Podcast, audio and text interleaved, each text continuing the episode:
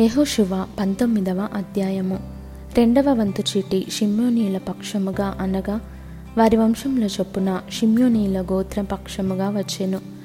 వారి స్వాస్థ్యము యూద వంశస్థుల స్వాస్థ్యము మధ్య నుండెను.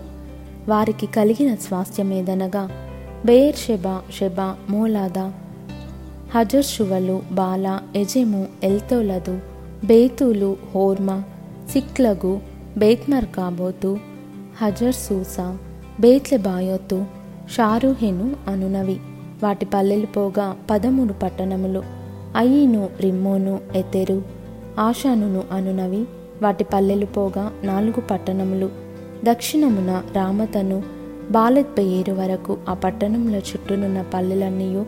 ఇవి షిమ్యోనీయుల గోత్రమునకు వారి వంశముల చొప్పున కలిగిన స్వాస్థ్యము.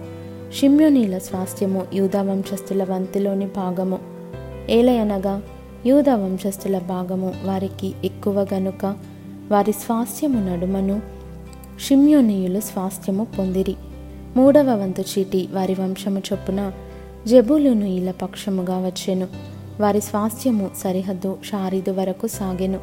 వారి సరిహద్దు పడమటి వైపుగా మరలా వరకును దబ్బాషతు వరకును సాగి యొక్నయామునకు ఎదురుగానున్న ఏటి వరకు వ్యాపించి షారీదు నుండి సూర్యోదయ దిక్కున కిస్లో తాబోరు సరిహద్దు వరకు దాబెరత్తు నుండి యాఫియకు ఎక్కి అక్కడ నుండి తూర్పు తట్టు గిత్త హెసెరు వరకును ఇత్కా చీను వరకును సాగి నేయ వరకు వ్యాపించు రిమ్మోను దనుక పోయెను. దాని సరిహద్దు హన్నాతోను వరకు ఉత్తర దిక్కున చుట్టుకొని అక్కడ నుండి ఇప్తాయేలు లోయలో నిలిచెను. కట్టాతు నహలాలు షిమ్రోను ఇదల బెత్లహేము అను పన్నెండు పట్టణములను వాటి పల్లెలను ఆ పట్టణములను వాటి పల్లెలను వారి వంశముల చొప్పున జబులోనీలకు కలిగిన స్వాస్థ్యము. నాలుగవ వంతు చీటి వారి వంశముల చొప్పున ఇషాకారీల పక్షముగా వచ్చెను. వారి సరిహద్దు యజ్రయేలు కెసుల్లోతు షూనేము హపరాయిము షియోను అనహరాతు రబ్బీతు కిష్యోను అబెస్సు రెమెతు ఏన్గన్నీము ఏన్ హద్దా బేత్పస్సెసు అను స్థలముల వరకు సాగి తాబోరు షహచీమ బేత్షెమెషు అను స్థలములను దాటి యోర్ధను వరకు వ్యాపించెను. వాటి పల్లెలు గాక పదమూడు పట్టణములు వారి కాయెను. అవి వాటి పల్లెలతో కూడా వారి వంశముల చొప్పున ఇషాకారీల గోత్రమునకు కలిగిన స్వాస్థ్యము. ఐదవ వంతు చీటి వారి వంశముల చొప్పున ఆషరీల పక్షముగా వచ్చెను. వారి సరిహద్దు హెల్కతుహలి బెతెను అక్షాపు అలంమేలకు అమాదు మిషయలు పడమట అది కర్మిల్ వరకును షీహోర్ లిబ్నాత్ వరకును సాగి తూర్పు దిక్కున బేతాగోను వరకు తిరిగి జబులును భాగమును ఇప్తాయేలు లోయను దాటి బేతెమెకునకును నెయ్యి ఏలునకును ఉత్తర దిక్కున పోవచ్చు ఎడమవైపున అది కాబూలు వరకును హెబ్రోను రెహోబు హమ్మోను కానా పెద్ద సీదోనుల వరకును వ్యాపించెను. అక్కడ నుండి ఆ సరిహద్దు రామ వరకును కోటగల సోరను పట్టణము వరకును వ్యాపించి అక్కడ నుండి తిరిగి హోసా వరకు సాగి అక్కడ నుండి అగ్జీపు సరిహద్దును పట్టి సముద్రము వరకు సాగెను. ఉమ్మ ఆఫెకు రెహోబో వాటి పల్లెలతో కూడా అవి ఇరవై రెండు పట్టణములు.